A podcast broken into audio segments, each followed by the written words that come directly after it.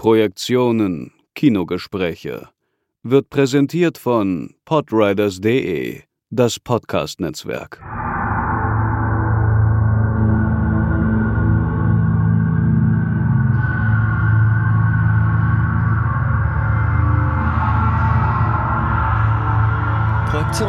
Demand, das ist eine Kooperation zwischen dem Podcast Projektion und dem deutschen Streaming-Anbieter kinoondemand.com. Heute sprechen Bianca und Sebastian über den kontroversen österreichischen Film The Trouble with Being Born, der in einem Atemzug mit Brandon Cronenbergs Prozessor und Julia Ducournau's Titan zu nennen ist.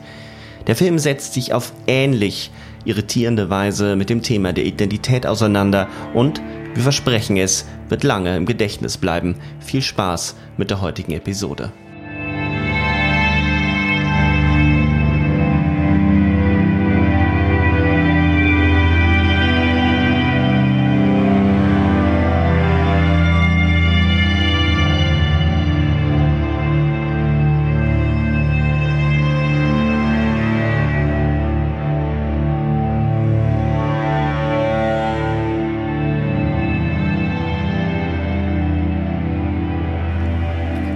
Heutigen Diskussion des Filmes Trouble of Being Born von Sandra Wollner äh, müssen wir definitiv eine Warnung vorausschicken, all diejenigen Personen, die sich nicht mit dem Thema Pädophilie und Kindesmissbrauch auseinandersetzen wollen, womöglich äh, davon getriggert werden, sollten sich diese Episode nicht anhören. Diese Warnung sprechen wir jetzt am Anfang aus.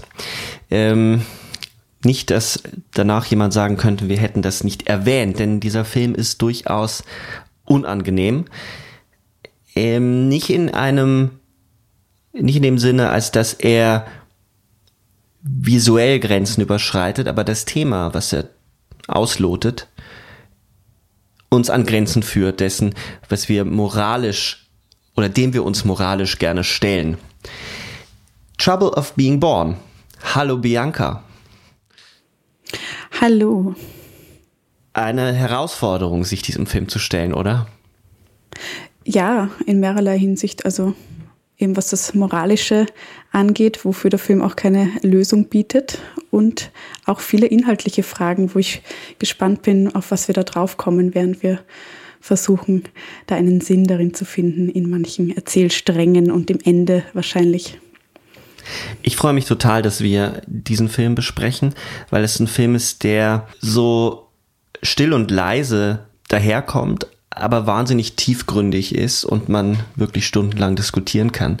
Und ich freue mich vor allem, weil nämlich äh, die Filmkritik, die erste Filmkritik, die ich von dir gelesen habe, wo wir uns das erste Mal auch gesprochen haben, war nämlich Trouble of Being Born. Es ist also auch eine kleine ähm, biografische Wolte unserer Beziehung, die Beziehung, die wir zueinander haben, so wie wir uns kennengelernt haben. Ich habe dich quasi durch Trouble of Being Born äh, das erste Mal gelesen. Ja, daran habe ich auch schon gedacht. Das ist sehr schön, dass wir jetzt auch ausführlicher darüber sprechen können. Und viele der, der Gedanken, die da auftauchen und die natürlich in der Filmkritik nur kursorisch auftauchen können, werden wir heute versuchen zu vertiefen. Natürlich erst im zweiten Teil des Podcasts. Wie immer erst einmal eine allgemeine Einführung äh, dahingehend, was die ZuschauerInnen erwartet bei diesem Film. Ich fasse jetzt mal den Inhalt dieses Filmes zusammen. Trouble of Being Born zerfällt in zwei Teile. Vielleicht ist das auch schon falsch zu sagen, aber so grob werden zwei Handlungsstränge beschrieben, die von einer bestimmten Figur zusammengehalten werden, nämlich Ellie Schrägstrich Emil. Ellie ist ein Android und lebt mit Georg, einem Mann mittleren Alters zusammen.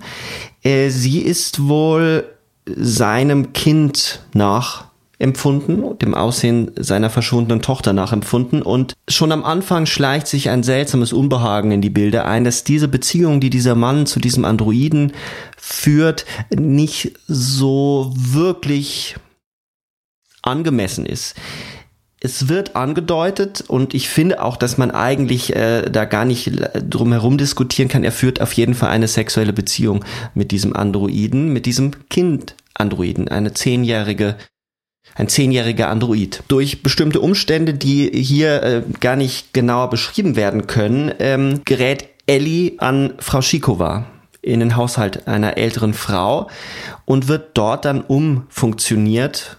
Sie ist ja ein Android, sie wird anders ausgestattet und zu einem Emil, zu einem Jungen, der der Bruder der Frau Schikova ist, der vor 30 Jahren von also das wird auch erst gar nicht erwähnt, wie er gestorben ist. Er ist gestorben vor 30 Jahren. Später stellt sich heraus, dass er von einem Zug erfasst worden ist. Und nun durchlebt Frau Schikova, ähnlich wie Georg, eine Art Reenactment, durchlebt ihre Erinnerungen oder die Sehnsüchte ihrer Erinnerungen an den Emil.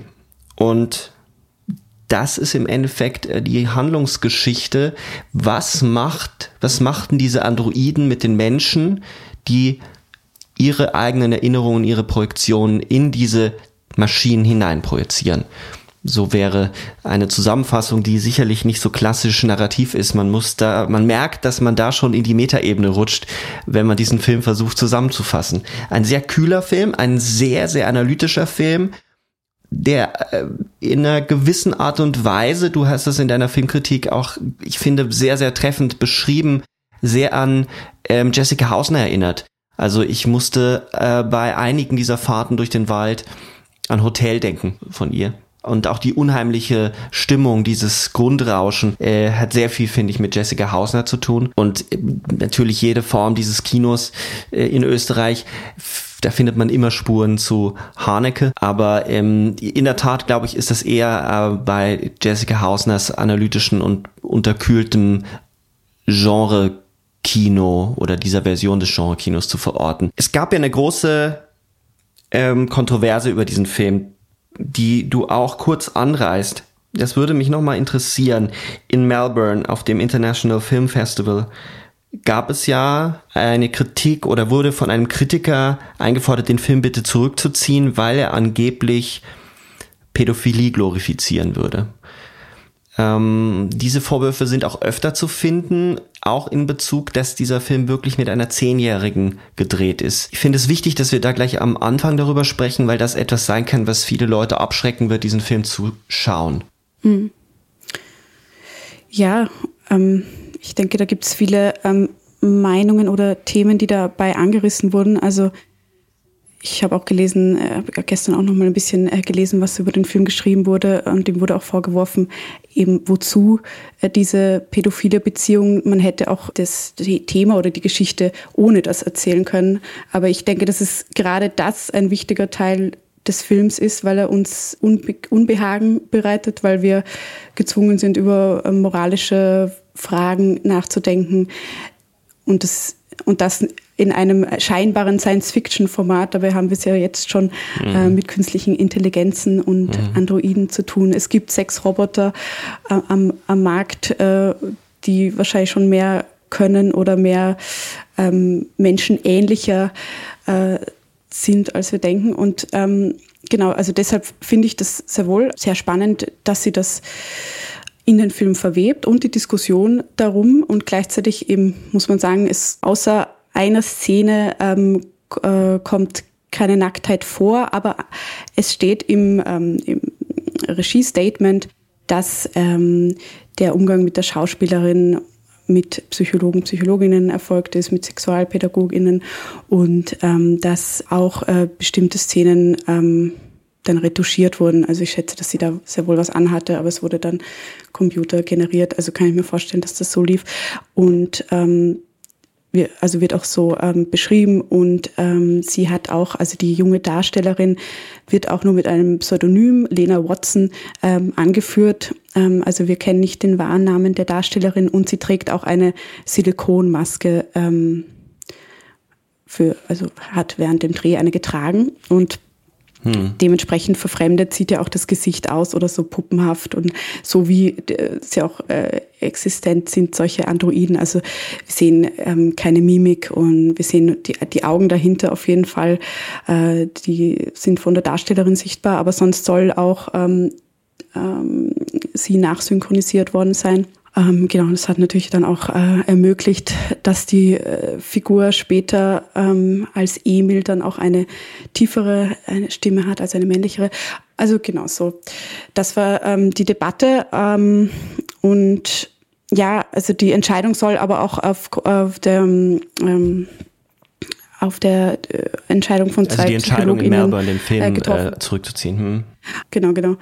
Um, ja, aber da hieß es auch, dass sie sich nicht äh, genug damit beschäftigt haben. Also man sieht, es gibt, äh, gab äh, mehrere Hin und Her und äh, Diskussionen. Und ich denke, ein wesentlicher Punkt ist halt, die man muss sich mit dem Film auseinandersetzen. Und das Festival hat auch online stattgefunden.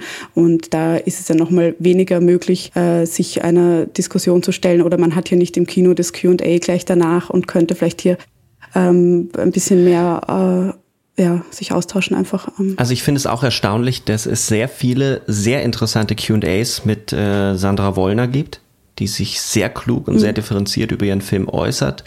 All das, was du jetzt auch äh, zusammengefasst hast, äh, bestätigt sich darin, wie sie mit der Schauspielerin umgegangen ist. Das war nicht einfach ein Casting-Prozess, sondern sie ist wirklich mehrmals in Gespräche gegangen mit den Eltern und mit der Zehnjährigen, jungen Darstellerin, auch äh, dahingehend, wie aufgeklärt sie ist und weiß, was dort eigentlich mitschwingt in dem Film. Und ähm, die war sich dessen schon sehr bewusst, die Zehnjährige, wie gefährlich ähm, eben solche Beziehungen sein können und dass Übergriffigkeiten stattfinden können.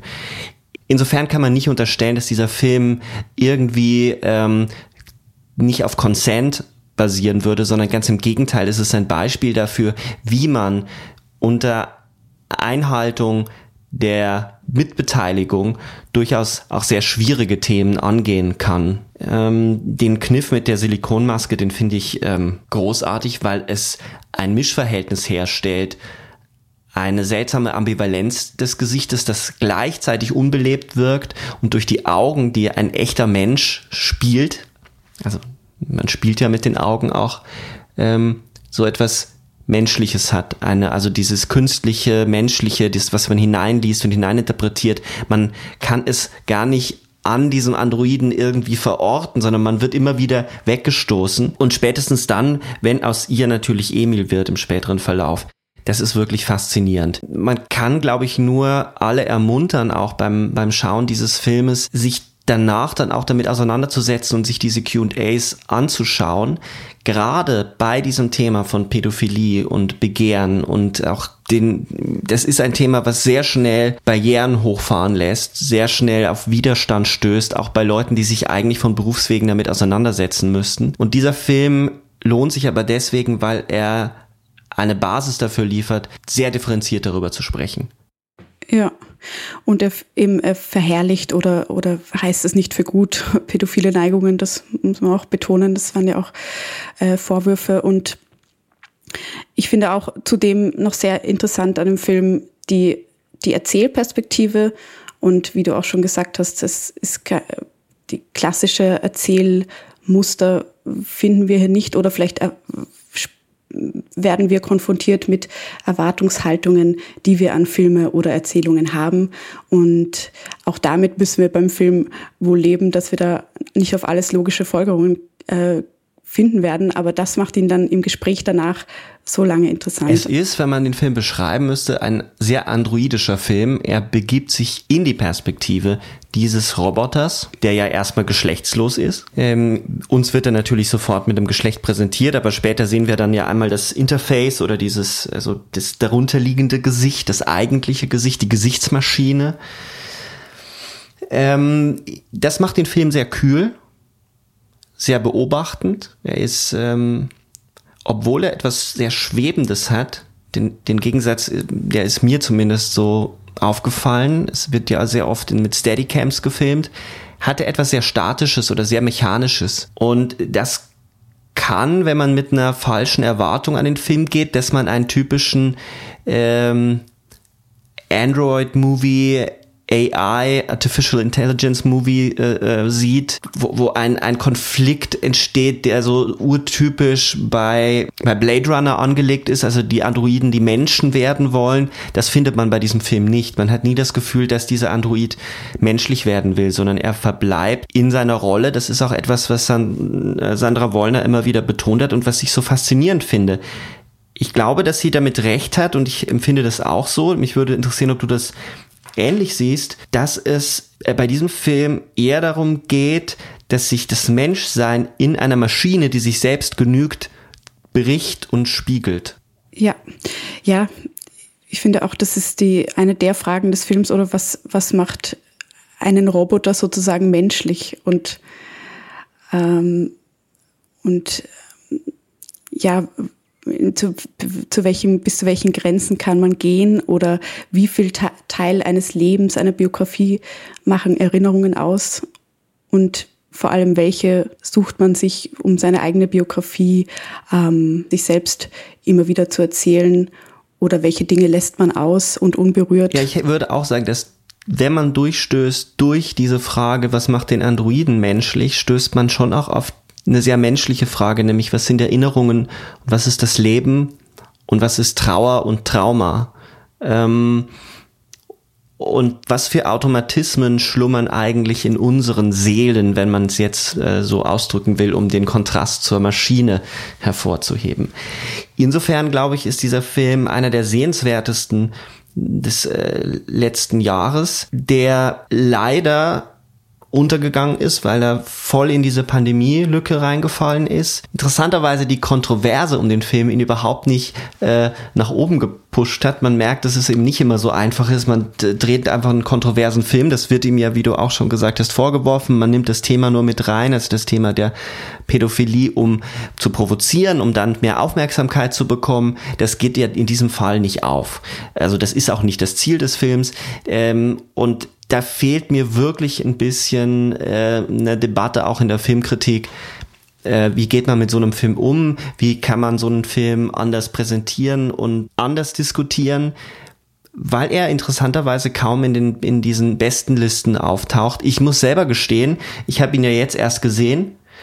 Äh, in der, in der Vorbereitung. Ich habe damals deinen Text gelesen und wollte den Film unbedingt sehen. Da war er aber ja noch nicht erschienen oder zumindest nur sehr schwer zu, zu im Kino zu sehen. Bei uns in der Gegend lief er nicht und habe ihn jetzt erst gesehen, was ein interessanter Effekt war. Und ich mhm. muss wirklich sagen, dass ich im Nachgang, also ich halte den für einen wichtigen Beitrag des Kinos im letzten Jahr und es ist ein zudem eben kein amerikanischer Film, sondern ein österreichischer Film, der so einen eigenen Zugang zu diesem Science-Fiction-Genre findet. Ja, also ich, ich stimme dir da auf jeden Fall zu und natürlich ähm, ist es nicht jeder Mann oder jeder Frau's Sache, aber ich finde, man kann es auf jeden Fall mal ausprobieren. Also, alle, die einen klassischen Science-Fiction-Film erwarten, gehen Sie mit einer anderen Erwartungshaltung an diesen Film heran, öffnen Sie Ihre Augen und äh, lassen Sie sich treffen von einer Herausforderung. Der Film ist wunderschön gefilmt, was ihn gleichzeitig auch unerträglich macht. Aber das Unerträgliche kann im Film manchmal Türen öffnen. Und bei diesem Film würde ich sagen, der öffnet ganz viele Türen für nachfolgende Gespräche, seien es jetzt Selbstgespräche oder Gespräche mit Freunden. Wir gehen jetzt gleich in ein sehr intensives Gespräch und wir würden uns freuen, wenn diejenigen, die geneigten Hörerinnen und Hörer, nach dem Filmgenuss unserem virtuellen Kneipenbesuch, unserer virtuellen Gesprächsrunde beiwohnen. Bis gleich nach der ganz kurzen Unterbrechung. Bis gleich.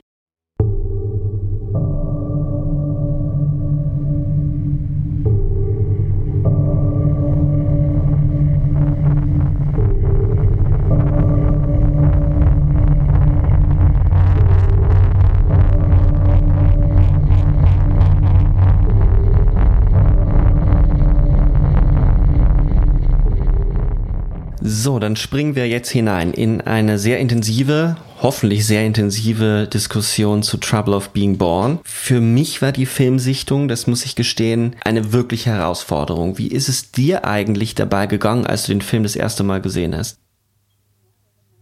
Ja, also ich habe ihn jetzt, glaube ich, schon mehrere Male gesehen und ich habe mir jetzt natürlich leichter getan in dem Sinne, dass ich wusste, was mich erwartet. Ähm, beim ersten Sehen war ich doch erstmal äh, ziemlich ja am, am Rätseln, was ich hier, was was was mit was ich hier zu tun habe, sowohl erzählerisch als auch natürlich die Szenen äh, zwischen Ellie und Georg, glaube ich, heißt der sogenannte Vater oder der, der Käufer, in dem Fall wahrscheinlich eher, ähm, des Roboters, ähm, genau, in denen sie sich ähm, annähern oder bis man den Verdacht, also dies, man hat den Verdacht, äh, dass hier pädophile Neigungen im Spiel sind und dann erhärtet sich der doch. Und da weiß ich noch, dass ich beim ersten Sichten mir gedacht habe, die beiden sind sich jetzt nah, aber das muss ja noch nichts heißen. Wie viel mhm. ähm, spielt der Film jetzt mit dieser Erwartung von mir als Zuschauerin, dass ich, wenn hier ein Erwachsener und ein Kind nahe sind, dass ich äh, gleich denke, das hier ist äh, zu viel Nähe, die sollte nicht sein ähm, zwischen dem Kind und dem Vater? Oder geht es wirklich in eine Richtung, die eindeutig dahin führt? Ich weiß nicht, dass, dass mich dieser, dieser Anfangsteil besonders beschäftigt hat. Dann habe ich mich immer mehr eingelassen auf den Film und habe dann am Ende natürlich äh, sehr gerätselt, ähm, welche verschiedenen Enden und Erzählstränge äh, ja dann quasi nebeneinander parallel am Ende stehen und äh, mich ein bisschen unbefriedigt äh, dastehen haben lassen. Und natürlich habe ich dann gesehen, mhm. mhm. geschaut, ja, was gibt's für Kritiken, mit wem könnte ich jetzt darüber sprechen, weil ich brauche jetzt dringend dieses Gespräch. Und ähm, ja, da war allerdings noch nicht so viel da, aber natürlich, die, wie du gesagt hast, auch die Diskussion oder viel ähm, Kontroverses. Und da hat mir aber eben auch gefehlt, die filmische Auseinandersetzung. Ähm, das fand ich ein bisschen äh, schade, dass man hier ähm, sehr sehr auf das eine Thema natürlich, also auf das, das Moralische ähm, gegangen ist, das natürlich wichtig ist. Ich aber, glaube, da sprichst ja. du was ganz Wichtiges an, was ich mir gestern auch gedacht habe. Bei diesem Film nur über den Inhalt zu sprechen und darüber, was er da müsste man ja auch dann sehr lange diskutieren, was er eigentlich erzählt und was er erzählen will. Und die Form außer Acht zu lassen, wie es erzählt wird, kommt dem Film, wird dem Film überhaupt nicht gerecht. Weil äh, Sandra Wollner und ihr Team da eine Bildsprache für den Film entwickeln, die genauso viel miterzählt und ein wesentlicher Schlüssel auch dafür ist, die Erzählstränge zusammenzubringen, weil bestimmte Erzählstränge in einer bestimmten Art und Weise, in einer bestimmten Ästhetik gefilmt werden oder Übergänge so gefilmt werden, dass die schon markieren, hier passiert etwas. Was genau passiert, da müssen wir dann nochmal drüber sprechen. Ich will trotzdem nochmal gerne dabei bleiben, ähm, wie unangenehm es ist, diesen Film zu schauen und was der am Anfang auch macht, weil man sich selber ertappt fühlt bei der Frage, ist das jetzt schon, wie du sagst, zu nah? Darf, darf ein Vater so mit ihr umgehen? Und ich habe mich die ganze Zeit gefragt, ist es nicht eher, wie sie spricht und wie sie geführt wird, die einen, die, die unseren Blick auf ihn zurückwirft. Und eigentlich müssten wir ja, also tappen wir in eine Falle. Wir tappen in die Falle, dass wir ähm, ihn vereinzeln. Der Moment, wo wir herausfinden, dass sie ein Android ist, ist ja schon sehr, sehr seltsam. Wenn wir nichts über den Film gelesen haben, sehen wir nach dem, nach dem sehr, sehr ruhigen Intro, äh, wo, wo eine Erzählstimme eine Erinnerung wiedergibt, die sich scheinbar dann auf der visuellen Bildebene trifft nämlich ein Kind mit dem Vater am Pool, wissen wir nicht, dass Ellie ein Android ist, sondern wir gehen davon aus, es ist ein Vater, der den Sommer mit seiner Tochter im Ferienhaus im eigenen Garten verbringt. Erst dann, als der Vater drin ist und äh, sich einen Kaffee macht und eine Zigarette raucht, ähm, stürmt er nach draußen, weil sie leblos im Pool treibt. Und der erste irritierende Moment ist, ach nicht schon wieder. Der Vater sagt, ach nicht schon wieder. Und man denkt sich, hä? Wie nicht schon wieder? Das Kind, das Kind ist tot. Und er holt sie raus und muss sie quasi wieder hochfahren. Und dann ja. begreift man, das ist eine Maschine. Und die Art und Weise, dass es eine Maschine ist und wie sie umgeht und wo man sich die ganze Zeit die Frage stellt, ist das okay? Es ist eine Maschine, es ist ja kein Mensch, darf er da die Nähe haben? Ist das programmiert? Hat sie einen eigenen Willen?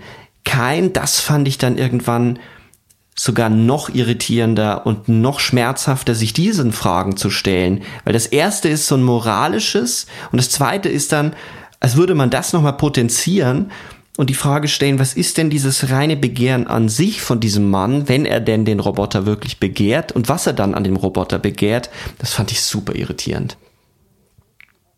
Ja, und diese Normal Normalität, die er auch einfach schon hat mit dem Roboter. Und offensichtlich ist es schon öfter passiert, dass er dann in, in den Pool gefallen ist und äh, quasi äh, neu hochgefahren werden musste. Und bei der zweiten Hälfte des Films, bei der Frau, ist es ja vielmehr so, dass wir das miterleben, wie sie diesen Roboter in ihr Leben integriert. Und ich glaube, das macht es noch viel zugänglicher als, als diese erste Hälfte, wo das alles so so Routine ist. Und er hat sie ja auch stets in, in dem Haus und im Garten und nimmt sie eigentlich nicht mit hinaus. Das macht zusätzlich noch so Assoziationen von, er hat hier seine, äh, also hat sie wirklich im, im Geheimen, als wäre das, also wir haben ja keine Ahnung, ob das quasi auch für andere Menschen in diesem filmischen Universum eine Normalität wäre oder nicht, weil wir lange nur diesen ja. Mikrokosmos mhm. von mhm. ihm und seinem Roboter der hier eine Normalität bedeutet, mitbekommen. Ja, aber insofern spiegelt ja oder werden wir ja von dem Anfang der zweiten Episode mit der Frau Schikova zurückgeworfen und wir müssen ja das genauso für die Beziehung zwischen Georg und Ellie denken, dass es eine hm. Art Programmierung gab, die ja der dauernd voranschreitet.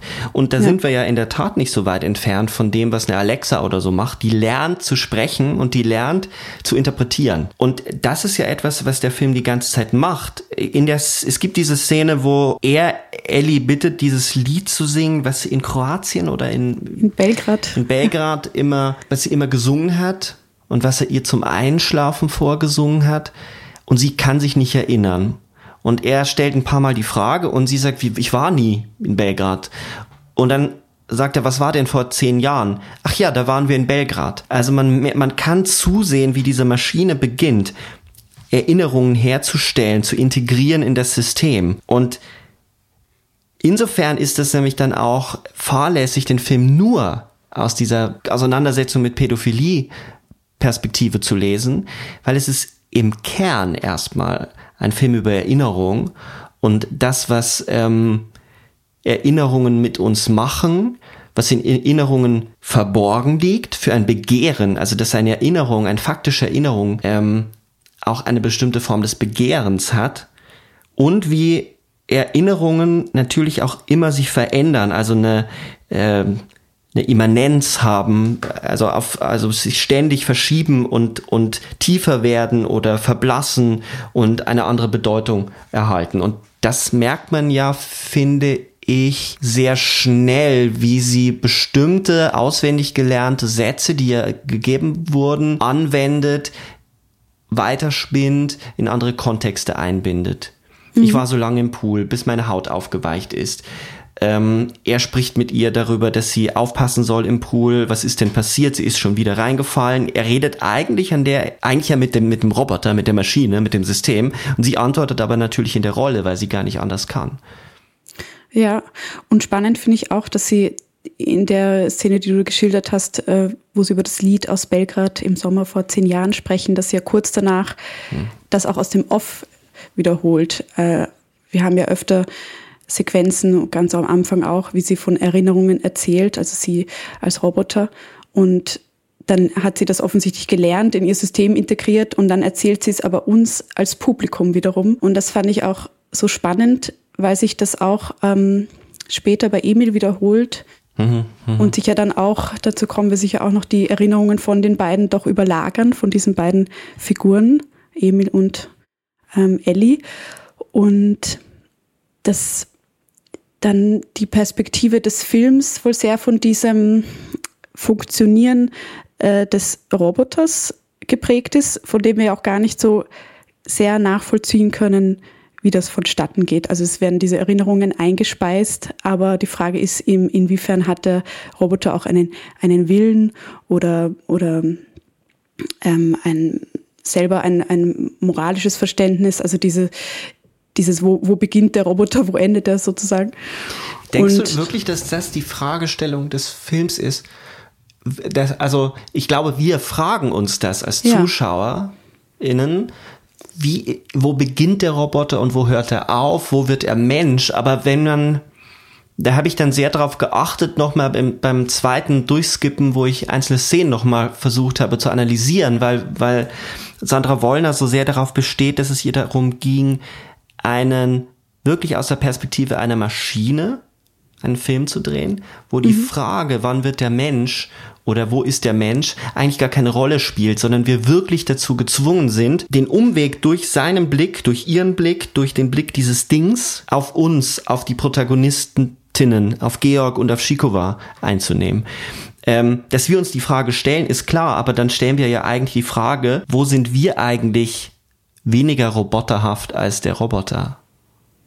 Ich hatte das Gefühl, der verschiebt das so ein bisschen, der Film. Mhm. Ja, aber ich finde, wenn man sich die Frage stellt, dann löst man sich vielleicht auch von dem eigenen Denken über die Logik des Films, weil, weil wir immer an eine, eine menschliche Logik gebunden sind und die in der Interpretation des Films wahrscheinlich keinen Sinn macht. Und deshalb sich diese, diese Überlagerungen oder, oder diese potenziellen Überlagerungen einfach dieses ähm, Philosophieren darüber, wo beginnt, wo endet Mensch und Roboter. Ähm, oder wie weit kann es noch gehen in Zukunft? Also ich finde, der Film stößt es auf jeden Fall an, als es ist vielleicht äh, keine zwingende Voraussetzung mhm. für die Geschichte. Ich habe mich halt gefragt, wenn der zu seiner Tochter in Anführungszeichen, also seinem Roboter sagt, kannst du dieses Lied singen, wie in Belgrad damals, dann ist diese, das ist ja eine Erinnerung von ihm, die er gerne jetzt reaktualisieren will jetzt in die Gegenwart holen will, um ein Bedürfnis zu befriedigen, also Erinnerungen zu durchleben, einen bestimmten Gegenstand, also sich erinnern wollen, hat ja was mit Begehren zu tun, mit Emotion, mit Gefühl. Und er will ja, dass sie das befriedigt. Also es ist erstmal ein, ein Dingverhältnis. Die Ellie soll wie ein Gegenstand bestimmte Bedürfnisse befriedigen, aber gleichzeitig mehr sein. Und sie wird auch mehr, weil er ja diese Erinnerung hineinlegt, aber nicht einfach nur die sachliche Erinnerung, das bloße Narrativ, wir waren vor zehn Jahren hier in Belgrad und dort habe ich das Lied gesungen, sondern da ist immer auch das Begehren von Georg selbst mit drin, warum er das jetzt will. Und das beginnt, finde ich, zu mutieren. Das beginnt zu wuchern. Also ähm, Ellie bleibt ein Roboter, aber sie fast in so einem Inter... Na, nicht fast, sondern wirklich buchstäblich in einem interpretierenden Modus legt sie das dunkle Begehren in seinen Erinnerungen frei. Ja. Und das, sie legt das dunkle Begehren frei und es bleibt auch so stehen, weil wir, wenn wir jetzt davon ausgehen, es hätte wirklich diese Ellie gegeben und es gab in der Vergangenheit tatsächlich eine Beziehung zwischen den beiden, dann ist ja natürlich nur seine Erinnerung existent und nur seine quasi ja seine seine Seite, die positiv bestückt ist, ähm, hat hier in seiner Welt auch eine eine Daseinsberechtigung oder oder mhm. mhm. konstruiert dieses Narrativ und genauso wie auch ähm, zum Beispiel, was ja auch öfter vorkommt, ähm, der Geruch von Zigaretten und Sonnencreme, den er hat, was ja eigentlich zusätzlich absurd ist, weil der Roboter wahrscheinlich äh, gerade mhm, keinen Geruchssinn mhm. hat und Erinnerungen sich aber auch sehr stark über, über Gerüche ähm, äh, wieder einem ins Gedächtnis kommen oder sich über Gerüche abgespeichert werden im Gehirn. Ja, also das fand ich auch, ähm, auch eine sehr von ihm ausgehende Erinnerung, die, die er ja auch forciert, indem er wieder sagt, ah, das magst du doch so gern ähm, auch ein unangenehmer Moment, der, glaube ich, zweimal vorkommt. Das ist auch für mich eine ganz, ein ganz spannender Satz gewesen. Spannend in dem Sinne, als dass er erstmal, wenn man den Satz so liest, ich mag, wie du riechst. Ein Kind kann ja auch sagen, Mama, ich mag, wie du riechst. Oder Papa, ich mag, wie du riechst. Ich mag das Parfum.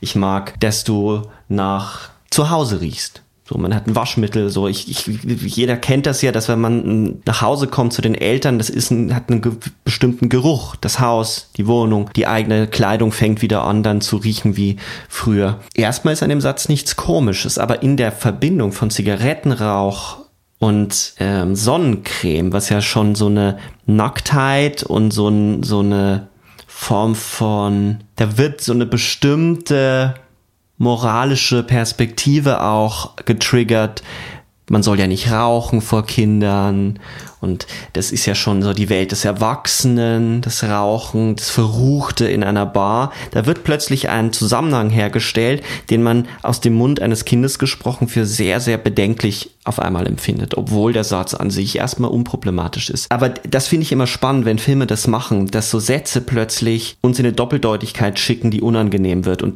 das macht er ja dann später in einer potenzierten Form, dass im Umgang mit Frau Schikova der gleiche Satz wieder fällt und Emil diesen Satz äußert, völlig zusammenhangslos und man ja auch dort die Frage stellen kann, wie viel von diesen eingespeicherten Erinnerungen bleiben eigentlich auf dem Mikrochip, auf dem Server in dieser Maschine erhalten. Ich denke, dass das für den Film, wenn man sich jetzt hier eben den, den Sinn sucht, dass hier sich einiges von der Figur davor natürlich noch äh, mhm. gespeichert hat. Und das sind dann äh, nicht, nur das, äh, nicht nur der Satz mit der äh, Zigaretten und Sonnencreme, sondern das kommt ja dann auch zu einer weiteren unangenehmen Szene, die dann nicht nur dem Publikum unangenehm ist, sondern auch der Frau Schikova, wie sie ähm, neben Emil im Bett liegt, sie liegen nebeneinander, sie streicht ihm übers Haar, ähm, denkt wohl auch an ihren Bruder Emil und dann ähm, nähert sich der Roboter ihr und gibt mhm. ihr einen Kuss, drückt seine Lippen auf ihre. Von einem Kuss kann man vielleicht nicht sprechen in der Androidenform. Ähm, und sie schaut ihn ja dann entsetzt an und sagt, schleich die oder, oder, oder geh weg. Und ja, da hat sich ja dann wohl auch etwas, ähm, was er von seinem vorigen Verhalten eingeübt hatte. Also als Ellie ähm, ist hier wieder rausgekommen. So habe ich das äh, gelesen. Ich weiß nicht, ob du da, ob du da eine andere hm, ähm, hm. Interpretation hattest. Ja, nicht keine andere, sondern ich würde auch hier äh, eine Verdoppelung sehen. Und das ist insofern spannend, weil diese Verdoppelung schon im, im Plakat, ja enthalten ist, das, äh, der Titel Trouble with Being Born sich verdoppelt, mhm. also Überlagerungen sich herstellen. Und diese Überlagerung einerseits natürlich von Ellie herkommen kann, also zumindest der Satz mit den Zigaretten auf jeden Fall, während aber der Kuss nicht notwendigerweise und weil es so offen ist, fangen wir an darüber nachzudenken, von Ellie kommen muss, sondern es kann der Grund des Streits zwischen den Geschwistern gewesen sein, der am Ende dann zum Tod von Emil führt. Es ist, ähm, wenn wir davon ausgehen, dass bestimmte, dass der Benutzer von einem Androiden bestimmte Erinnerungen hineinlegt, die immer aber gleichzeitig etwas mitziehen, eine Emotion oder eine Erinnerung, immer noch mehr Geschichte erzählt als das bloß Faktische. Und ähm, bereits Frau Schikova der Ellie erzählt, ja, das ist mein Bruder, der ist aber so früh gestorben. Und dann stehen sie am Fenster und dann sagt sie dieses rätselhafte, ja, da drüben die Nachbarin, die hat das schon ganz, ganz früh geahnt. Ja, aber es gab ja immer was. Und dann haben wir uns gestritten und ich hatte diese Platzwunde. Und man denkt sich ja erstmal, von was erzählt sie da eigentlich? Vom Vater, von der Mutter? Wer ist hier mhm. eigentlich der Protagonist? Und ich glaube, das wird ja nicht ich kann es auch nur interpretieren, das wird ja nicht aufgelöst im Film. Ich glaube, es ist zwischen ihr und dem Emil, zwischen Frau Schikova und ihrem Bruder der Streit gewesen. Und der Kuss ist das Reenactment, ist das, was wirklich den Streit ausgelöst hat. Dieses Schleich die, hau ab, geh weg. Und dann mhm. macht äh, der Roboter nichts anderes als genau das auszuspielen, was in dieser Erinnerung liegt. Es kommt zu dem Streit, es kommt zu dem Schubser, bei dem dann Frau Schikova ja stirbt. Und dann geht der Roboter völlig, der, der Hinweis ist, dass der Hund ähm, dann dabei ist. Der Hund, der ja dann das Blut wegleckt, der Hund ist dann dabei, als der Roboter, als Emil auf den Schienen geht und überfahren wird vom Zug. Und hier ist erneut, wird, also es wird eine Erinnerung, die wird verwirklicht von dem Roboter. Und das ist mitunter aber tödlich. Mhm. Ja, das ist interessant, was du gesagt hast, weil das würde ja dann auch im, im, Gedankenspiel voraussetzen, dass eben der Roboter sehr wohl auch Emotionen ausspielt oder, oder Zwischenmenschliches mehr aufnimmt, als, als nur als in Form von Erinnerungen abzuspeichern. Mhm. Weil, weil ich hatte nämlich ähm, eine andere Erklärung äh, gefunden dafür, die jetzt viel mechanischer ist, dass er eben ihr den Kuss aufdrückt. Ähm, und zwar sind die beiden ja davor gemeinsam mhm. in diesem Parkplatz von diesem Einkaufscenter unterwegs. Und da gibt's ja auch dies, ähm, den Moment, wo Emil Georg, also den alten Besitzer, ähm, erblickt und die beiden sehen sich ja auch relativ lange an. Und man könnte sich da auch fragen, erkennt Georg jetzt, dass das sein Android war, ist aber schon umgestaltet, hat schon andere Kleidung an, hat kürzere Haare. Und man ist, hat ja auch eine bestimmte Erwartungshaltung, dass das vielleicht jetzt was auslöst, äh, Figuren konflikttechnisch ähm, kommt aber nicht. Stattdessen fahren die beiden, also Emil und Frau Sikova, nach Hause und Emil schaut sich dann in den Spiegel. Das fand ich auch interessant und hat mich auch zum Nachdenken äh, gebracht über inwiefern denkt der Android jetzt über sich selbst nach, weil dieses, dieser Blick in den Spiegel ist ja immer eine, eine Selbstreflexion, ein über, über die eigene Identität mhm. nachdenken und dann kommt diese Szene mit dem Bett und deshalb, deshalb, weil er eben Emil vor, vorher Georg am Parkplatz sieht, dachte ich, dass das in ihm ausgelöst hat, diese, dieses Begehren oder diese, diese, die sexuellen Handlungen in ihm getriggert waren quasi. Also, als hätte das was, was Altes in ihm ausgelöst, aber naja, man könnte natürlich sagen, dass diese Wiederholung, also in dem Moment, wo du ähm, Wiederholung findet in dem Film ja mehrmals statt. Einmal natürlich, dass dieser Roboter sowieso als eine Wiederholungsfigur eingeführt wird, die bestimmte Handlungen, die damals vollzogen worden sind, von den noch Lebenden, nachgespielt werden sollen. Mhm. Es ist ja eigentlich eine Trauerbewältigungs-, ein, ein, ein Roboter, der Trauer bewältigen helfen soll, Trauer zu bewältigen. So, jetzt ist es raus. Ähm, und wenn man ihn aber löscht und ähm, bei, äh, das kennen wir ja auch von technischen Geräten, von Computern oder Handys, äh, wenn man das nicht wirklich resettet und alles löscht, bleiben immer Spuren da drauf. Und wenn es ein Film über Erinnerung ist, dann fangen diese Reste natürlich an, mit den anderen Erinnerungen, die drüber geschrieben werden, zu kommunizieren. Und natürlich wird sich eventuell auch in dem Ausspielen dieser Beziehung von Frau Schikova und Emil in der Wiederholung eine Differenz, eine Verschiebung ein, einschreiben, die eventuell Frau Schikova auch irritiert oder stört. Also sie reagiert ja doch relativ spät entsetzt auf diesen Kuss. Also irgendetwas mhm. Ist da, wo man zumindest sagen kann, sie hat damit gerechnet, mhm. dass das passiert. Und dann ist sie aber trotzdem entsetzt. Auch entsetzt, dass vielleicht derjenige, gar nicht Emil ist oder nicht Emil nachgebaut ist, sondern dass da etwas Fremdes noch darin wohnt. Mhm. Und da, da finde ich, ist es eben drüber nachzudenken, wie unsere Erinnerung funktioniert und auch im Hinblick auf diese Szene, wo der Vater den Emil sieht und sich denkt, so der sieht aber sehr ähnlich, der sieht der Ellie sehr ähnlich. Das, ich glaube, dass es vielen Menschen auch so passiert. Du wirst auch bestimmt mehrere Beispiele haben wo du Leute auf der Straße siehst und denkst, ach, den kenne ich doch oder der erinnert mich an den oder diese Geste erinnert mich an den und plötzlich fühlt man sich, also plötzlich fühlt man sich erinnert an einen Freund, die beste Freundin, den Vater oder vielleicht auch an eine, an eine Liebe und das fängt, macht ja auch etwas mit der Erinnerung ähm, wie viel ist dann von so einer Person in jemand anderem und was für andere Wege. Also Erinnerung ist ja nicht nur zurück, sondern auch nach vorne. Er hat ja immer was Produktives. Und ich glaube, darum dreht sich der Film ganz massiv. Was die Frage aufwirft, was ist eigentlich zwischen Georg und Ellie passiert, weil ja dann scheinbar die echte Ellie auftaucht. Mhm. Diese Sequenz, wenn wir dieses Interpretationsschema haben, wie gehen wir damit um? Das ist für mich immer noch der rätselhafteste Aspekt des Films. Warum Ellie dann auch verschwindet oder im Wald dann herumläuft und sich von diesem Mann mitnehmen lässt. Hm. Ja, das Ganze beginnt ja eigentlich, als er einer der wenigen Szenen außerhalb des Hauses, wo er ähm, an der Baustelle äh, tätig ist, wo er äh, beruflich wohl ähm, ist und er sieht dann Ellie oder eine, eine schemenhafte Mädchengestalt auf der anderen Seite ähm, der Baustelle. Nein, das stimmt. Er kommt dann nach Hause und äh, fragt sie, ob sie denn draußen war. Und sie sagt, nein, ich war nicht draußen, ich habe den ganzen Tag hier gewartet und du fehlst mir immer so. Genau. Und da kommt dann die Szene, wo sie anschließend, wo er am Wohnzimmertisch sitzt, wieder mal vor dem iPad und sie, wie auch meistens, ist ja ein Roboter, sie beschäftigt sich nicht, sie sieht geradeaus, sie sieht entweder Georg an oder in die Ferne.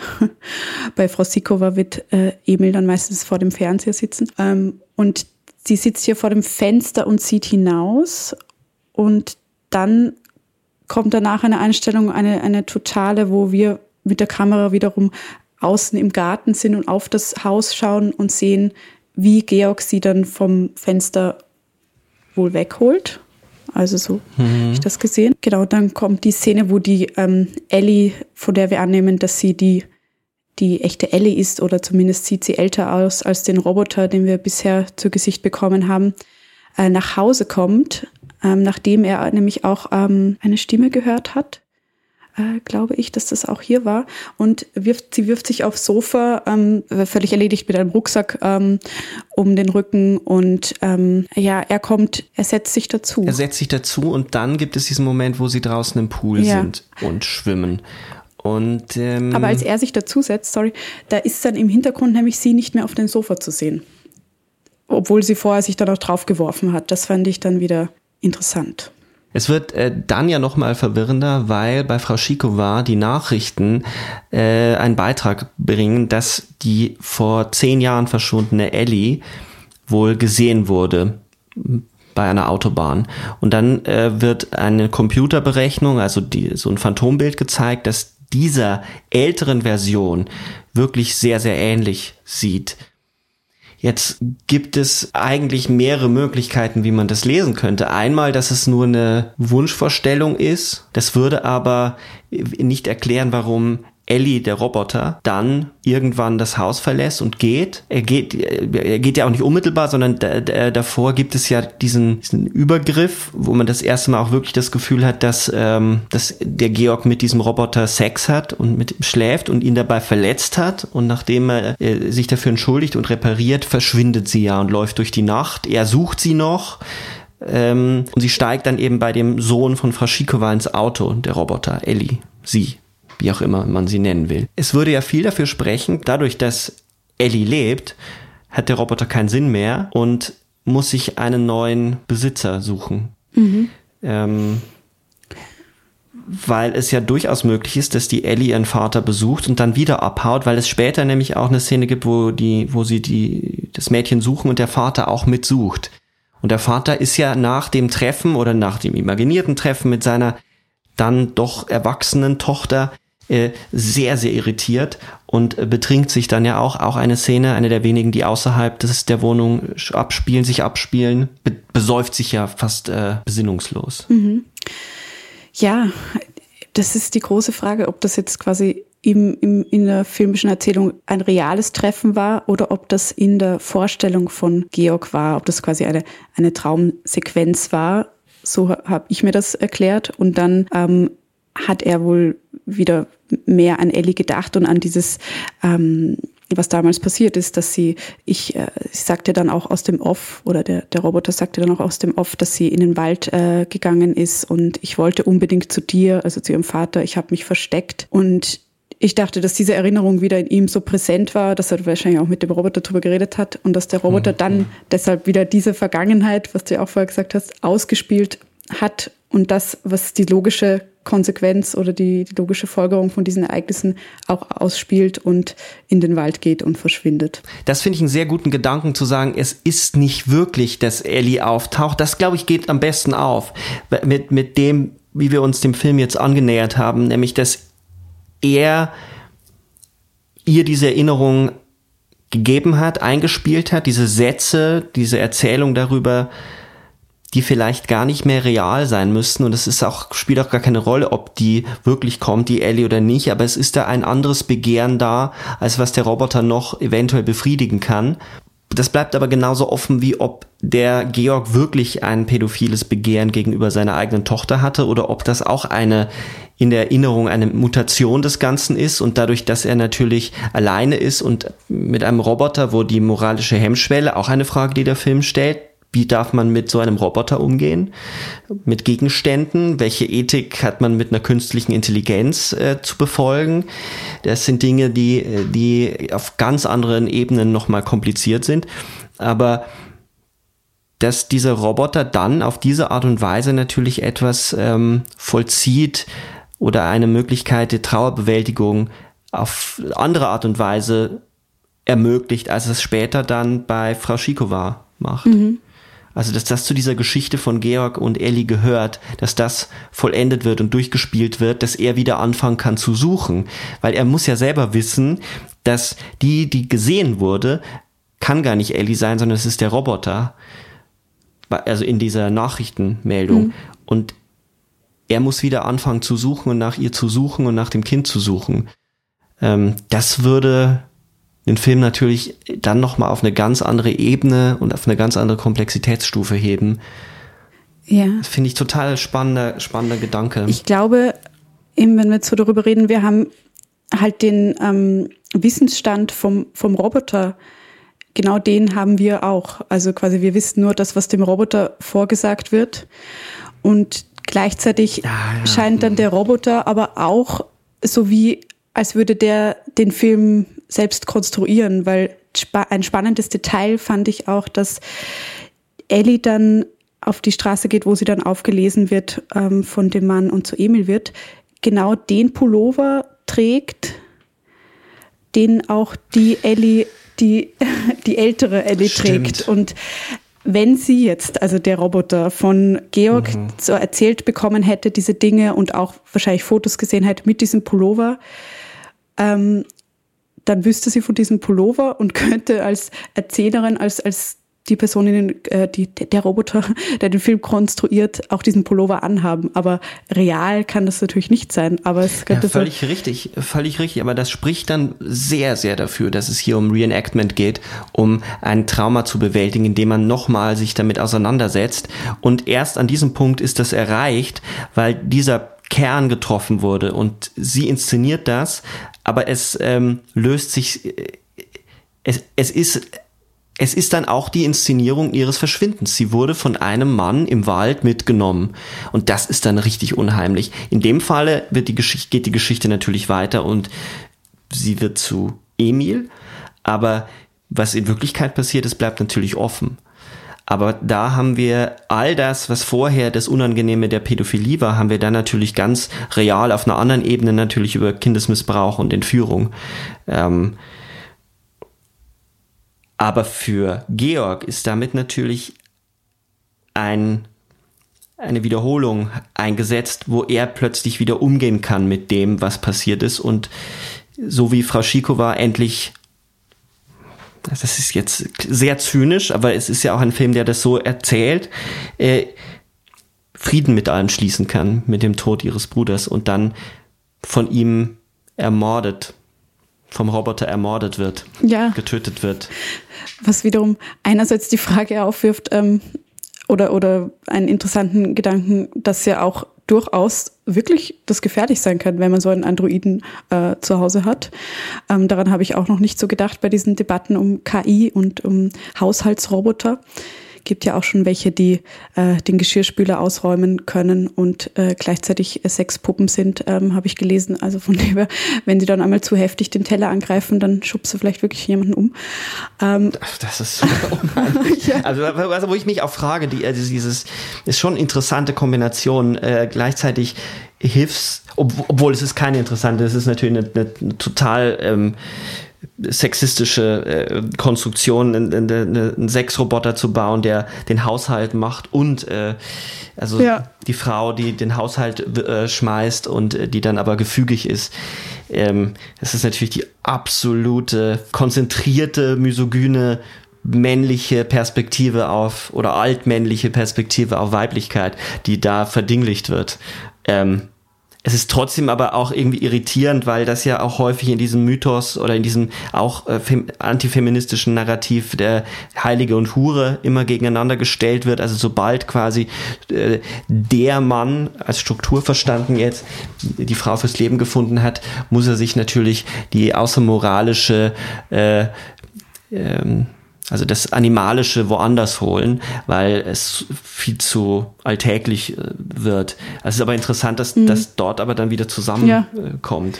Ja. Ähm, also finde ich zumindest äh, jetzt eine spannende Seitenbemerkung. Auf jeden Fall. Und da fällt mir auch auf, dass es in dem Film eigentlich gar nicht ähm, solche Geschlechterrollen vorhanden sind. Also so jetzt irgendwie klassische Geschlechter, binäre Geschlechterrollen, wo wir andocken können, weil wir haben diese zwei Beziehungen, die halt mit dem Roboter passieren und die sind ähm, außerhalb dieser Muster. Das wird ja auch in einer sehr unangenehmen Szene deutlich, wo er sie äh, säubert. Da nimmt er ihr die Zunge heraus und ähm, sie hat ja auch, äh, also man, man sieht zwischen die Beine des Roboters, wo eben kein Geschlechtsorgan vorhanden ist. Anstatt einer Vulva ist ein, eine Öffnung da, die dann gereinigt werden muss.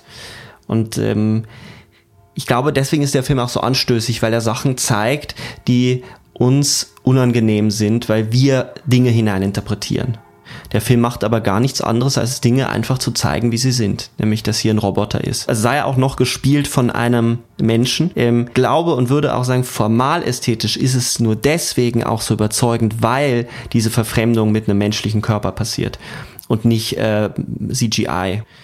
Ja, auch dieser künstliche Ton, also die, Stimme, die immer neutral, gut gelaunt scheint, also da auch kein, kein Auf und Ab gibt.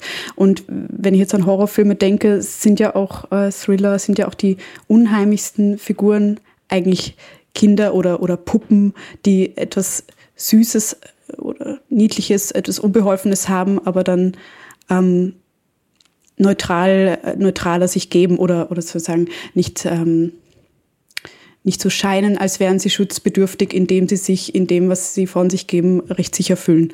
Und das ist ja eigentlich. Man denke nur an Richard Donners äh, Das Omen, ähm, wo Damien das Kind, die Reinheit, die, die Unschuld verkörpert und darunter immer eine, ein Abgrund lauert, ein gern benutztes Motiv. Um nochmal zu dem, zu dem Ende äh, zu kommen, also einer der möglichen Enden, äh, die wir hier sehen, ähm, als Emil dann eben Frau äh, Sikova, Schikova äh, umschubst, mhm. steht er ja auch langen Moment mit dieser, mit diesem neutralen oder diesem Pokerface, diese Maske einfach, mhm. diesem Gesichtsausdruck mhm. da und reagiert nicht. Und das ist ja auch das Unheimliche oder, oder Horrorhafte dieser Figur. Und natürlich äh, kann hier keine Reaktion da sein, weil der Android nicht darauf programmiert ist äh, oder er kann, kann wahrscheinlich auch physisch auch sein Gesicht nicht verändern, also wie auch immer. Und er sitzt ja dann danach schon neben ihr, ähm, aber es es folgt keine emotionale Reaktion darauf. Ja, es ist wie genau. die Vollführung oder die Realisierung einer bestimmten Variante, die sich eventuell Frau Schikova gewünscht hat, dass es damals, dass sie es gewesen wäre, die gestorben ist und nicht, ja. nicht ähm, der Emil. Und dann realisiert er natürlich etwas, das Einzige, was er machen kann, ist das, was er hat, die Erinnerung, dass er sich vor den Zug wirft. Und das ist ja das Ende, dass wir ihn noch sehen, dass wir in das Gesicht dieses Roboters äh, schauen, der noch zuckt und dann aus der Perspektive die zerstörte Optik des Roboters sehen. Und mhm. eigentlich bemerken, dass da dass es ein Programm ist, das da abgelaufen ist. Da haben sich ja auch wieder die Zeitebenen äh, überlagert, weil auf dem Weg zu den Gleisen oder auf, der, mhm. auf den Gleisen gehend war er ja auch schon vorher und das war da ja wiederum eigentlich der Auslöser, dass die Frau Schikova die Wohnung verlassen hat und danach dann quasi böse auf, auf, auf die Figur war ähm, und also auf den Emil war und ihn geschubst hat. Wobei man ähm, dann natürlich also, sagen kann, dass es eine Vorwegnahme ist und eine, ein äh, interessanter mhm. Äh, Trick von ihr, das nicht zu markieren und wir drüber nachdenken müssen, wir selbst gezwungen werden, uns ständig zu erinnern. Also wir müssen uns innerhalb des Films die ganze Zeit an Erinnerungen erinnern, die wir gar nicht hatten und die wir zu unseren machen müssen, um den Film folgen zu können. Und das ist schon extrem clever. Und insofern würde ich sagen, das zweite Mal, das erste Mal ist so diese, diese Hineinlegen und das Abspielen der Erinnerung, während das zweite Mal dann wirklich buchstäblich ist erfasst, sie, er ist erfasst worden von dem Zug. Also sie hat sich mhm. realisiert. Ähm, und interessant ist, dass er auf den Weg zu den Gleisen äh, vermischen sich wiederum Erzählungen von Ellie mit den Erzählungen von Emil. Also das im Swimmingpool sitzen, ähm, aber die Mama hat es ja nicht gesehen. Und da ging es äh, ja auch, man könnte da auch wieder sagen, na ja, vielleicht gab es doch da in dem Sinne dann keine pädophile Beziehung, aber eine inzestuöse Spannung zwischen der Frau Schikova und ihrem Bruder. Da kann man natürlich jetzt die Frage stellen, warum behandelt der Film zweimal diese Themen? Naja, weil wer jetzt Versuch einer, einer Rettung am, jetzt so gegen Ende des Podcasts da nochmal den, die Kritik aus den oder den Wind der Kritik aus den Segeln zu nehmen. Sexualität ist natürlich etwas, was ähm, ein Roboter scheinbar nicht haben kann. Also etwas zu fühlen, zu spüren, was aber grundsätzlich halt sehr menschlich ist. Und das ist ja nicht nur ein reproduktiver Akt, sondern es ist ja auch ein Akt der Kommunikation und des Berührtwerdens. Also man berührt nicht nur, sondern man will ja auch berührt werden. Ein Film, der nämlich das ähnlich aufgreift, ist der Film Under the Skin ähm, von Jonathan Glazer mit Scarlett Johansson in der Hauptrolle, die dort einen Alien spielt, der sich als Mensch tarnt, ein männerfressender Wamp, äh, die die Kraft aus den Menschen, den Männern saugt, um ihre Spezies zum Überleben zu bringen, die aber dann auch sich irgendwann so sehr mit den Menschen auseinandersetzt, dass sie gerne Mensch sein würde und merkt aber, dass sie nicht zur Sexualität und zu einer intimen Nähe fähig ist. Und am Ende ähm, versucht ein Waldarbeiter sie zu vergewaltigen, was nicht funktioniert und will sie dann anzünden, weil er nicht weiß, was los ist und ihre Haut brennt ab und der Film endet damit, dass man diesen geschlechtslosen Körper sieht. Und ich glaube insofern, dass es nicht etwas Effekthascherisches ist, sondern dass es ganz tief in eine der existenziellsten Differenzen zwischen einem Roboter und einem Menschen geht, nämlich die Reproduktionsfähigkeit, beziehungsweise ich glaube nicht mehr die Reproduktionsfähigkeit, sondern ähm, sich berühren zu lassen und ähm, berührt zu werden, um dabei etwas zu empfinden. Mhm. Ja, und was du jetzt bei dem Film auch gesagt hast, ist anscheinend das von der Figur, sie wollte Mensch sein. Äh, das ist mhm. ja auch äh, oft bei diesen Science-Fiction-Filmen oder, oder Filmen, in denen es um Mensch-Roboter geht oder auch andere Wesen, dass von einer Seite ein Bedürfnis ist oder von beiden, dass sie das gleiche Wesen sind oder Mensch werden. Und das ist ja bei genau. The Trouble with Being Born nicht so. Und deshalb ist es wiederum eigentlich sehr real. Und das ist wahrscheinlich auch das Erschreckende oder was, was viele dann davon abstößt. Äh, und dass wir, wenn wir die Dinge nur betrachten wie eine Maschine und diese, diese quasi logische Schlüsse oder logische Verbindungen, Verknüpfungen herstellen, die immer ja auch Sinn produzieren, dass es sehr schnell zu einer Art Wucherung, krebsartigen Wucherung kommt der Erinnerungen, die dann ins Negative umkippen. Also man könnte durchaus die These stellen, dass diese pädophile Haltung erst durch die Verbindung mit dem Roboter herauskommt, weil es diese Moralfrage nicht mehr gibt. Also das Letzte, was zurückhält, dass eine Abgründigkeit des Triebes aufersteht. Und so ähnlich könnte man das auch bei Fraschikova sehen. Dieser rein kühle maschinelle Blick verknüpft die Dinge so, dass sie unvermeidbar werden, während sie, weil es ja in dem Diskurs um Pädophilie ganz häufig darum geht, dass es ja eine Neigung ist, also nicht, wird häufig in der Debatte ja vergessen, dass äh, Pädophilie nicht gleich bedeutet, dass jemand ein Kinderschänder ist, sondern dass diese Neigung vorhanden ist, mit der diese Menschen umgehen müssen zu lernen weil sie in den meisten Fällen eben nicht ausagiert wird. Also die Leute, die Kinderpornografie beispielsweise herstellen, sind oft gar nicht pädophil, sondern sie haben ganz handfeste ökonomische Interessen und beuten die Kinder in dem Sinne aus. Da gibt es natürlich eine Schnittmenge und es gibt ein Begehren danach, solche Dinge vielleicht zu sehen, aber nicht jeder Pädophile ist grundsätzlich ein Triebtäter oder ein Straftäter. Also da gibt es sehr, sehr interessante Dokumentationen Dokumentationen über so eine Klinik, also in, in, an der Charité in Berlin ist eben so eine Klinik, die versucht, eine Therapieform zu entwickeln oder mit diesen Menschen in Therapie zu gehen. Und die leiden so sehr unter dieser Neigung, ähm, das kann man sich gar nicht vorstellen und haben ständig Angst. Und insofern ist das auch, finde ich, äh, könnte man sich ja von der Perspektive an diesem Film nähern und sich die Frage stellen, ob da ein Vater an eine Grenze getrieben wird, weil die Moral wegfällt, die eben ein Gegenüber, ein maschinelles Gegenüber gar nicht, also die fordert das ja nicht ein. Ja, ich finde auch in der Hinsicht einen sehr spannenden Film oder einen Filmtipp, äh, der Film Kopfplatzen, das ist eine deutsche Produktion von 2019 von Savas Sevis, ich hoffe, ich spreche den Namen richtig aus. Und da geht es eben auch um einen ähm, jungen Mann mit pädophilen Neigungen, der eine Frau mit Kind kennenlernt. Und er versucht aber, sich zu kontrollieren und wird auch von einer Therapie begleitet. Und ich fand es sehr spannend, weil man hier total mit seiner Perspektive mitgeht und das auch eben nicht ein verurteilendes Erzählung konstruiert wird ähm, und wirklich der Versuch, der Film versucht sich dem ähm, zu nähern, das zu verstehen und auch so ein Tabuthema ist und hat mir auch nochmal total den Blickwinkel äh, geöffnet, ähm, was das Thema angeht. Und ich dachte eigentlich, eben hatte ich immer nur dieses dieses, diesen einseitigen Blick oder das, ja, pädophil schlecht, das wissen wir, aber was, was, was gibt, was steckt da mehr dahinter? Mit welchen Herausforderungen sind dann auch Menschen, die davon betroffen sind äh, und die Neigung haben, sind? Ja, weil erstmal bedeutet es ja, dass sie sich emotional ähm, zu Kindern hingezogen fühlen und ein, ein Gefühl von Liebe entwickeln, was über die das normale Gefühl von Liebe normal. Was ist normal? Also ein, ein, ein Umgang zwischen, zwischen Erwachsenen und Kindern überschreitet. Aber Fakt ist, dass diese Menschen die Kinder erstmal lieben und dass er, äh, die denen gar nichts Böses tun wollen. Nur können, haben sie mit einem Individuum zu tun, das eben ähm, manipulierbar ist und wo Sexualität, also eine andere Form der Emotionalität nicht ausgelebt werden kann, was diese Menschen wahnsinnig macht. Und ich weiß auch, dass ich lange Zeit Pädophilie nur mit dieser Idee des Kinderschänders zusammengebracht habe, so wie ich aufgewachsen bin, weil es medial auch die ganze Zeit so geschrieben wird. Also in dem Sinne solche Zeitungen wie die Bildzeitung, also alles so Boulevardeske, was gerne Skandale aufgreift, die stricken da schon gehörig an diesem Bild mit.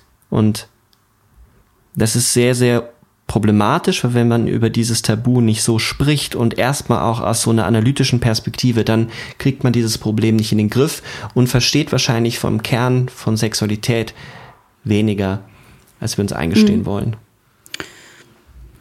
Und deswegen finde ich ja. den Film so wichtig und so beeindruckend verunsichernd. Ja, genau, auf, auf, auf vielen Ebenen und auch was du vorher gesagt hast mit der Erinnerung, die wir beim Zuschauen ähm, selber haben vom Film oder die wir haben müssen, damit wir wieder weitergehen mit dem Film, finde ich auch noch, noch mal eine total spannende Ebene von dem Film. Also, dass er mit uns als Publikum und unseren Erinnerungen des Films oder den Erinnerungen von Erinnerungen spielt. Also, mhm. vielleicht hat man es auch schon in manchen Beschreibungen gemerkt, dass es wirklich manchmal schwer zu fassen oder es ist auch irgendwie ähm, ähm, Gedächtnissport, wenn man versucht, sich einzelne Szenen und deren, ähm, wie die miteinander zusammenhängen, in Erinnerung zu rufen.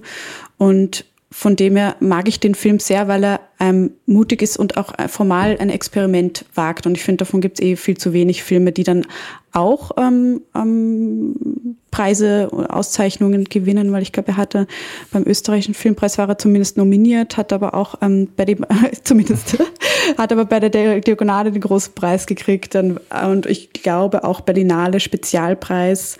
Also es war schon durchaus nicht nur jetzt diese kontroverse Diskussion und vielfache Ablehnung, sondern es hat auch ähm, ja, Anerkennung bekommen. Es, es ist doch, es ist insofern noch spannend, dass im selben Jahr wie Titan äh, den goldenen Preis in Cannes gewinnt, äh, die goldene Palme in Cannes gewinnt. Ähm, dieser Film ja auch ähnlich stilistisch, formal ästhetisch brillant eine andere Seite von Identität angeht und äh, Possessor von Cronenbergs Sohn, Brandon Cronenberg, genau auch so eine Frage von Geschlechtlichkeit, Identität in, in einem ganz anderen Setting, viel gewalttätiger als nochmal Titan, äh, zusammenschnürt. Und diese drei Filme miteinander zu verbinden und zu diskutieren, wäre, glaube ich, auch nochmal extrem fruchtbar, weil auch Titan wird mir viel zu sehr runtergebrochen auf dieses äh, Grundnarrativ, ach, da wird eine Frau von einem Auto schwanger. Mm, was ja eigentlich der unspannendste Teil des Films ist. Ich finde nämlich gerade das, was dann viele Genre-Fans so kritisieren, diese, dass es dann so ein Familienfilm wird, also dass so eine Vater-Tochter-Sohn, Sohn-Tochter-Geschichte wird, wesentlich spannender, weil da passieren so viele Verschiebungen und Dinge. Ich sage das deswegen nochmal so vehement, weil die so sehr dieser Film und diese Filme von uns jetzt und von anderen Leuten gefeiert werden, so sehr stoßen sie auf Ablehnung weil sie so anders erzählen und weil sie wirklich an Normen rütteln. Und das macht Sandra Wollner in diesem Film auf so eine subtile und formal ästhetisch großartige Art. Und diese Filme, ich bin auch nicht überrascht, dass dieser Film ein österreichischer Film ist. Kann mir nur schwer vorstellen, dass in dieser Radikalität das bei uns in Deutschland so möglich wird. Irgendwie habt ihr da eine andere, da kommen mehr so radikale Formen heraus. Ja, das, ja, ist, das ist vielleicht irgendwie dann doch, gibt es gewisse Traditionen oder Vorbilder, an denen sich dann orientiert wird. Und was ich auch noch äh, kurz erwähnen wollte, ist den anderen Film von Sandra Wollner, das, den ich leider nicht gesehen habe, aber was ich über ihn gelesen habe, zieht er sich ja auch ähm, wie eine kleine rote Linie oder beginnt eine rote Linie sich da in ihrem in ihren formalen ähm, Arbeitsweise zu etablieren, indem sie auch, ähm, also der Film heißt ähm, äh, Das unmögliche Bild. Und hier spielt sie auch mit mhm. Perspektiven und mit der Möglichkeit einer Erzählung von Erinnerung oder Familienbiografie, weil es geht, es wird quasi im ähm, Amateurfilmstil ähm, gezeigter Film. Also es geht um eine 50er äh, Jahre Familie, in dem ein, ein, ein Mädchen, die Tochter filmt die Familie und diesem typischen Home-Video-Stil, wie wir das kennen. Und dann mhm, sollen auch mhm. hier Perspektiven eingenommen werden, die eigentlich, wenn man diesem, diesem Formalen folgt, nicht möglich sind. Und das fand ich auch sehr spannend. Ähm, ähm, also wie Bilder zu inneren ja, Bildern. Ja, das, werden. aber auch ähm, zum Beispiel einfach die eine Person, die immer filmt, ist dann aber plötzlich im Filmbild zu sehen und das wäre aber ein logisch auch nicht eine keine mhm. logische Folge. Also das ist nur, äh, was ich drüber gelesen habe. Aber ähm, kriegt man den? Kriegt man den? Ich Film weiß irgendwo? nur, dass der in Österreich beim Kino VOD Club zu streamen ist, aber in Deutschland habe ich jetzt noch nicht ähm, gesehen. Ja. Es würde mich sehr interessieren, weil ich finde, das ist so ein reifes Werk, Trouble of Being Born, dass mich das äh, sehr interessieren würde, ihren, ihren ersten Film zu sehen. Und ich bin echt gespannt, was äh, da mhm. noch kommen wird. Es ist ein, ein großes Versprechen in die Zukunft so ähnlich wie bei Julia Ducournau oder Brandon Cronenberg, dass da jetzt eine äh, jüngere Generation von Regisseurinnen da ist, die auch wieder nicht nur Geschichten erzählt, sondern theoretische Interessen haben, das versuchen in, in Bilder zu übersetzen und wirklich Filme zu machen, die uns herausfordern. Und das äh, scheint mir, vielleicht ist da was im Kommen. Und ähm, das würde mich sehr freuen. Äh, ich hoffe, ich hoffe, dass äh, Österreich mit äh, Sandra Wollner gut umgeht und dass sie ähm, dass sie auch, aber interessanterweise auch wieder die, die, die meiste Aufmerksamkeit und die meisten Q&As sind vom, ist vom anglosächsischen Bereich. Es gibt kaum Gespräche mit ihr auf YouTube zu finden, wo irgendwie Deutsche mit ihr diskutieren oder Österreicher äh, mit ihr diskutieren. Ähm, ja bezeichnend, weil es bei Jessica Hausner ja dasselbe ist. Die wird vom BFI geliebt, also vom britischen Film Institute. Ähm, während in Österreich selber und in Deutschland kaum jemand in diese Filme geht, die auf eine bezaubernde Art und Weise verunsichert sind. Da können wir auch sehr lange jetzt drüber reden. Ähm, ich glaube aber, dass es gut ist, an der Stelle äh, Punkt zu machen. Wir sind mit ein paar ähm, Hinweisen und Empfehlungen noch rausgegangen. Wir haben, glaube ich, dem Film etwas abgetrotzt. Ich bin sehr zufrieden damit und äh, würde werde noch sehr lange drüber nachdenken, ob das, was wir jetzt heute so gemeinsam, wo wir uns da hinangetastet, herangetastet haben, ob das auch trägt.